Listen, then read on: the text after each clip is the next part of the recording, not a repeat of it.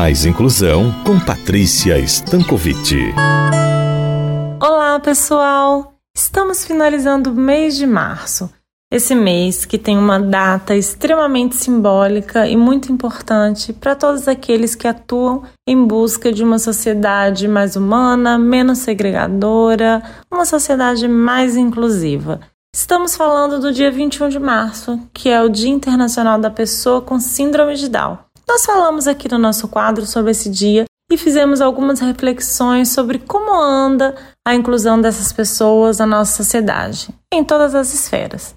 E hoje, quem vai conversar conosco e nos apresentar sobre as ONGs, sobre esse espaço tão importante na nossa sociedade para as pessoas com deficiência e seus familiares, é o Leonardo Gontijo. O Léo é um ativista, um empreendedor, fundador do Instituto Humano Dal.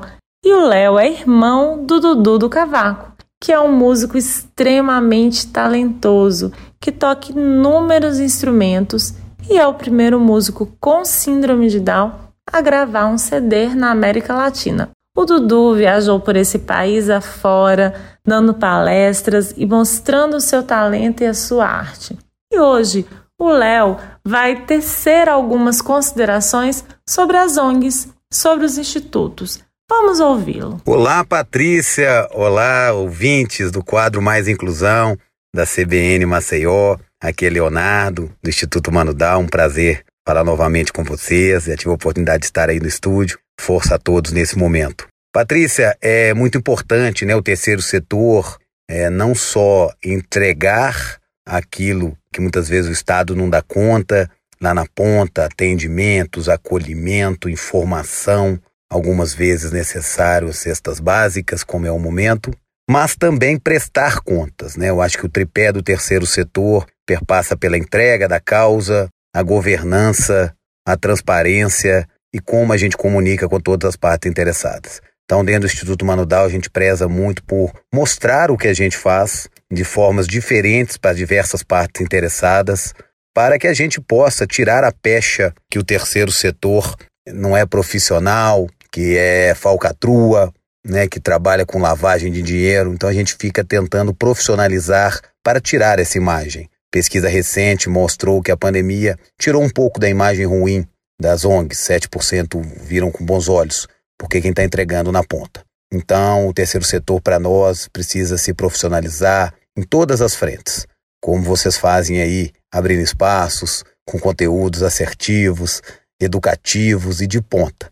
Então, o relatório do Manudal de Gestão traz todos os dados, todas as informações e a gente também lança o relatório financeiro para aqueles doadores, para apoiadores ter acesso de forma clara, objetiva, não só o que a gente faz, mas como a gente faz e a gente tenta usar todas as ferramentas de compliance para que a gente possa trazer o terceiro setor com um olhar não de vitimismo, mas como de profissionais e com qualidade para que a gente possa trocar a palavra exclusão pela palavra oportunidade. Grande abraço a todos. Então, pessoal, a partir do que Léo nos trouxe hoje, falando sobre as dificuldades que já enfrentou, falando sobre o preconceito e o estigma que ainda ronda as ONGs, os institutos, os locais que oferecem as terapias, espaços de socialização, formação e capacitação para que as pessoas com deficiência possam ter uma real inclusão na nossa sociedade ainda é trabalhoso, ainda é delicado e precisamos caminhar bastante para desconstruir essa visão e fomentar que as ONGs possam ter mais auxílio, que elas possam ter mais recursos, não só do nosso governo, como de todos nós da sociedade. Bom, vamos ficando por aqui. Aguardo vocês na próxima semana para nosso encontro com mais inclusão. Até lá! Eu sou Patrícia Stankovic, psicóloga e psicanalista para a Rádio CBN Maceió.